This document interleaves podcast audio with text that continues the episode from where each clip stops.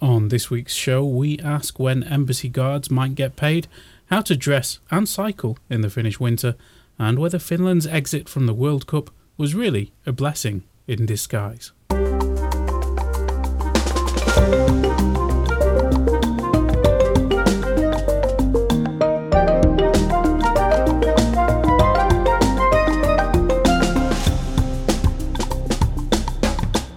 Hello and welcome to All Points North, the podcast that is definitely not going anywhere warm this or any other November. I'm Egan Richardson, and joining me this week for the first time is Veronica Kontopoulou. Welcome, Veronica. Thanks, Egan. It's great to be here co presenting. And it's great to have you here with us. Uh, what have you been up to this week? Uh, any top tips to beat the winter gloom? Well, it is all a bit grey at the moment, so I'm not sure I've got great advice, but getting outside in the fresh air every day really does help.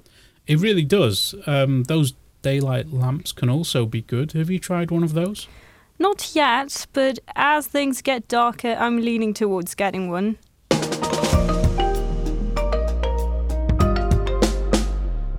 It's been another quiet week on WhatsApp with just a couple of offers of electric scooters for sale. I'm still not interested in those. There was one message from Luciana, though, who texted us on WhatsApp to say, you wrote a news piece on how to dress your child for the Finnish winter, but I struggle with getting myself dressed warm enough in the winter while looking good to go to the office after having worked in pajamas at home for almost two years. Would love any advice and insight on that. I'm afraid sartorial advice is really not my area of expertise. Um, I don't look good to go to the office, even when I'm at the office, like now, as you can see. no comment on that, but I will say that layers are the key, aren't they? Lots of layers you can add or take away to stay warm or cool off while still looking presentable enough. I like that. Presentable enough is about as high as I ever aim, to be honest, so I guess I'll try that myself. Glad we've all learned something this week. But if you have any tips for Luciana or Egan, do get in touch. You can text us on plus three five eight four four four two one zero nine zero nine. And of course, tell us what you think about other stuff too. We'd love to hear from you. The number, as Veronica said, is plus three five eight double four four two one zero nine zero nine. Just drop us a line.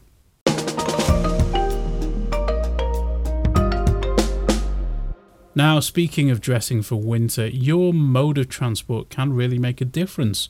How did you get to work today, Veronica? Well, I got the bus as usual, but I have a feeling you're going to suggest I try something else in the future. Indeed, I am, because this week is, of course, Winter Cycling Week. It's intended to promote pedalling through the winter, just when most people are putting away their bikes for the colder months. I asked Rose Wangui from the Cyclists Federation why on earth people would want to cycle when it's cold. Yeah, it's cold, and on top of that, it's dark.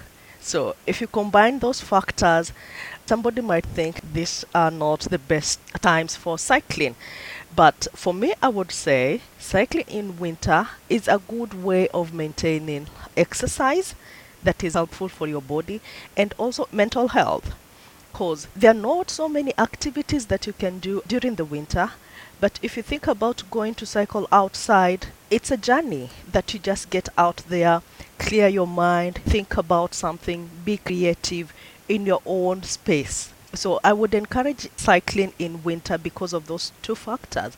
And also that it's the best way to enjoy the Finnish winter. It can be quite depressing, it can be quite lonely, but if you are out there, you might meet with your friends, go out to cycle and just be together rather than just be in, in the house in front of a computer, in front of a TV, on your phones. It's very, very important to cycle during winter for those factors. And that was Rose Wangui telling us why she thinks it makes sense to cycle even when the weather turns icy and snowy. I'm not sure I'll be doing that, but it's good that someone is. Indeed, it is. Uh, I was a little tempted, so I asked Rose for some tips on getting bikes and cyclists ready for the long winter. She said that you need to check your brakes are working, Ensure you have winter tyres if there's snow and ice, and wrap up warm, but not so warm that it's difficult to pedal. You need a bit of flexibility in your in your outfit. And it is exercise after all. Indeed. Now, back in August, we reported on the Western countries' withdrawal from Afghanistan and the evacuation of some, but not all, of the staff who had worked for them. Finland was one of the countries that did not evacuate everyone who had worked at its embassy. Eventually, some security staff were airlifted out of the country, but around 40 who worked at the embassy as security guards were not. They ended up stuck in Kabul and have protested about that since then. Now, the situation in Afghanistan remains unstable. There is a Taliban government, but also other armed groups in play. It's a dangerous environment. And there's also an economic crisis as international aid has been cut off and the economy in Afghanistan has ground to a halt. We've seen stories in recent weeks about families selling their children in order to eat. Things do seem to be that bad. Now, we know that the guards Finland left in Kabul were not paid for the two weeks' work they did in August. Now, legally, this is the responsibility of the subcontractor and their local contractors, but this week, I've been trying to find out if there has been any progress on that front. What did you find out? Well, the Finnish subcontractor did not answer at all. They don't seem to want to talk about it.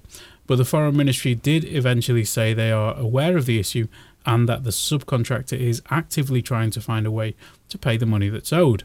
Obviously, it's not an easy issue to solve, but the guards left behind could really do with that money.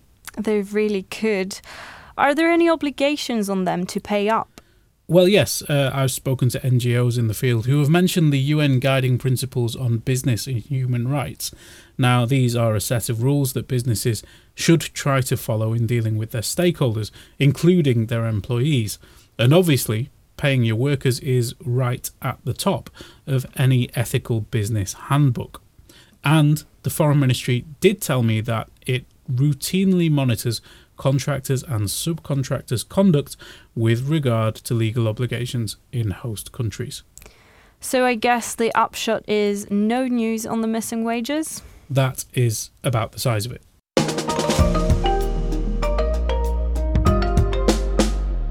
There has been a lot of noise about COVID recently, so we should really talk about that. Yes, there has been an increase in case numbers and a record number of new infections announced today on Thursday. That figure is 1,259. Hospital capacity is starting to be a little stretched. It was reported this week that hospitals in Uusimaa had only one spare ICU bed. They have been forced to transfer patients outside the region. And that has brought some action from local authorities. By the time you hear this podcast, it should be clear what the Regional Administrative Agency, or AVI, has decided. In advance of the announcement, there were stories suggesting that gatherings would be restricted, with organisers required to implement COVID pass restrictions if they want to use the full capacity of their venues. But as we speak now, during the recording, that's not yet confirmed. With COVID vaccination around the 80% mark, there's room for improvement. Unvaccinated people are 33 times more likely to need intensive care than those who got their shots. A lot of countries are urging people to get booster shots, but Finland is still offering booster shots only to the elderly and to high risk groups, and that's not about to change. Officials say the longer interval between doses in Finland has offered better protection than in many other places with just two doses. And I have an update for you. I did call the Ministry of Health again to ask about COVID passes for people jabbed abroad, but the official did not answer or return my call. We'll try again next week, of course. Don't forget, you can stay up to date with the epidemic via our COVID blog at yle.fi slash COVID blog and our dashboard at yle.fi slash COVID stats. Do you think it's time to round up the week's news? I think it is.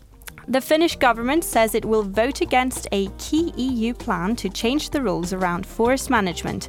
The plan is meant to protect against deforestation, but Finland and Sweden think the rules are too strict and threaten funding for forest management projects. Both the Green League and the Left Alliance dissented from the government line, saying they supported the EU rules as a measure to fight climate change. The COP26 climate talks ended over the weekend in a deal that some said did not go far enough in curbing greenhouse gas emissions. Green MP and incoming Environment Minister Emma Kari said that the outcome was better than expected in some ways and that progress was still being made. The worsening pandemic situation will see a more intimate Independence Day reception this year, with invitations to Helsinki's presidential palace limited to some 200 guests. This is a significant downsizing to the typical 2,000 strong Linnanjuhlat gala. Instead of the usual star studded guest list, President Sauli Niinistö is mostly inviting healthcare professionals on the 6th of December in honour of their efforts throughout the COVID crisis. A Finnish tabloid helped convict an American rioter this week after his interview with Ilta Sanomat was cited by the prosecution. Kevin from Los Angeles told the paper he had broken into the Capitol building in Washington, D.C., along with hundreds of other Donald Trump supporters in January of this year. Opposition parties have called a confidence vote in the government over preparations for any potential hybrid attack involving migrants. The move comes as Europe ponders how to deal with the arrival of thousands of migrants directed to the Polish and Lithuanian borders from Belarus. A working group proposed greater pay transparency as a way to correct gender pay disparities. Under the proposal, workers who suspect discrimination could request the salary details of their colleagues, and union officials would also get the data. The launch of Finland's first Kentucky Fried Chicken outlet was interrupted by animal rights activist group Viral Vegans last week promised free chicken for a year, the outlet's first customer turned out to be chicken lover Benjamin, who camped out for days in order to claim the prize and then launched into a speech criticizing the chain's animal welfare record. He was quickly removed from the scene, but video of the episode went viral on social media anyway. A citizens' initiative calling for gender self determination has made it to Parliament's Committee on Social Affairs and Health. The initiative, entitled Right to Be, criticises Finland's current legislation, which requires trans individuals to provide proof of sterilisation before they can acquire legal gender recognition. And we reported that parties are currently recruiting candidates for next year's regional elections. Candidates for election do not have to be Finnish citizens. The vote is in January, so there's still time to sign up. Did you watch the big game this week, Egan? Which big game? There, there was Dads v Lads at my son's team this week in honour of Father's Day. Well, that sounds interesting. Did you win? Uh, thankfully not. It was a really difficult game because obviously you cannot win against eight-year-olds. That that would be horrifying. um, you can't tackle. You can't really do anything that might embarrass the children. And if you do, you feel terrible. But we just about managed to lose all three matches in as convincing a manner as possible. So I'll count that as a success. Okay, so your own efforts aside, how was the Finland match? It was surprisingly good considering they lost. Now, for those who don't follow sport, this was a game in Helsinki against world champions France in the World Cup qualifiers. To finish second in their group and advance to the playoffs, the Finnish team needed to win or to draw and hope that Ukraine did the same or worse against Bosnia. But they didn't get the draw, right? No, Finland lost 2 0. But the performance was pretty good. Uh, they stayed in the game and worked incredibly hard in midfield. But in the end, France won with two world class goals from Karim Benzema and Kylian Mbappe. So Finland went out with their heads held high. I called Rich Nelson from the Finland Football Show podcast as he was on his way back to London. Uh, so, apologies for the airport announcements in this clip. Now, Rich is an experienced Finnish football observer, and I started off by asking him how impressed he was with the newly renovated Olympic Stadium. No, I think um, the, the money they've spent on it, 300 plus million euros, um, to, to the end user, I think that the average Joe, it looks like a lick, lick of paint, a roof, and and some new kiosks. I think, having seen the behind the scenes videos, I can see they've spent money elsewhere. So the VIP areas, there's a lot more sort of facilities, sort of sporting bits and bobs and restaurants and stuff. But for for the average football match goer, they're not going to get any benefit from that. And I think it's a, a, bit, a shame that so much time and money were wasted. I think it was close for five years, and we go there and it was exactly the same as last time, but uh, the paint was new and yeah, still had to queue 15, 20 minutes to use the toilet. Not a ringing endorsement, and but on the pitch, uh, it looked much better to me. How did it look to you?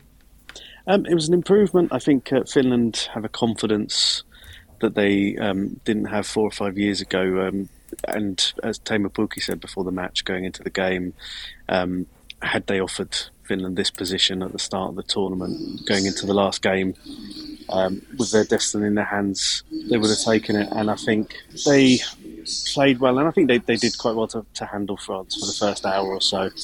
And then I guess the, the quality told you get to bring on a player like Karim Benzema, and then Kylian Mbappe's goal was just world class, really, and it made you know the, the quality showed at the end, but that Finland could stand toe to toe with a team like France um, on the pitch, and they look really good. Um, I think it's, uh, it's going to be a lot of player changes coming over the next twelve to eighteen months. But uh, yeah, no, you know, at the end of the day, they were in a pretty tough group, and um, yeah, a couple of poor performances early in the campaign and what cost them at the end of it.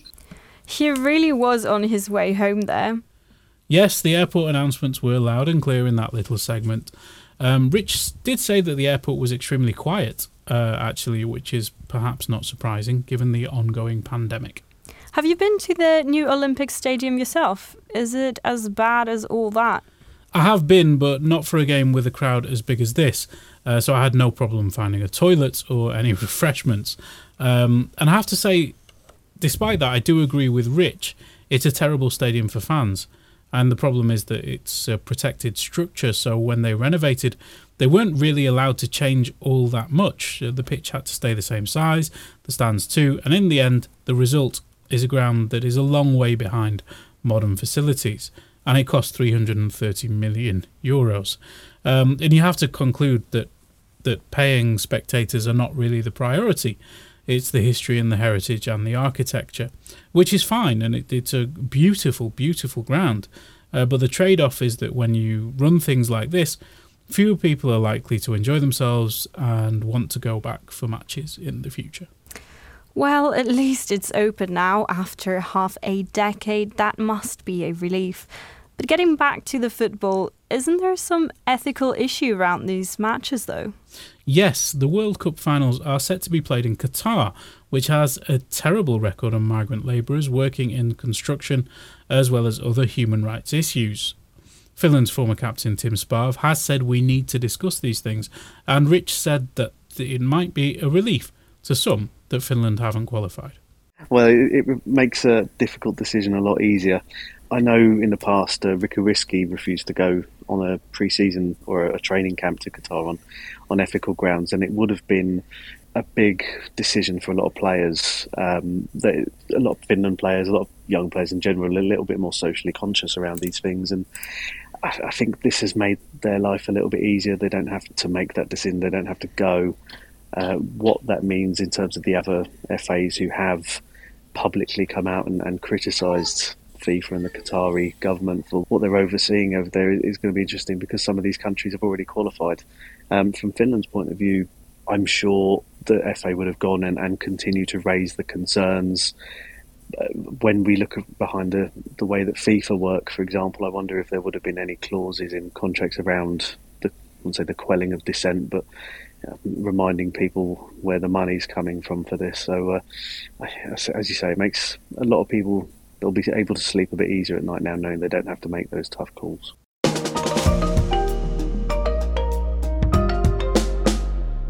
And I think that's about all we have time for this week. This weekend, I have a long list of presents I need to buy and other Christmas preparations that need to be made, so I'll be busy ploughing through that. How about you? Have you got any special plans? Well, my weekend plans include finishing season two of dark British comedy This Way Up, which you can stream now on Yle Areena. The only streaming service we use here at All Points North. Um, but dark comedy sounds fitting for these dark November nights. What's the show all about? It's hard to say more than that it's basically about two Irish sisters in their 30s who have moved to London. The show uses comedy to tackle important mental health related topics such as loneliness and addiction. Well, I can only hope that I don't get addicted to my sun lamp. Um, but that sounds great. I hope you have a good one. Um, before we go, I want to thank you, Veronica, for joining me this week. Thank our listeners for supporting the show, our producer, Mark B. Odom, and sound engineer, Panu Willman. Don't forget to check out the latest news at yle.fi slash news, and of course to like and subscribe and leave a review for our podcast wherever you do listen. Bye. Bye.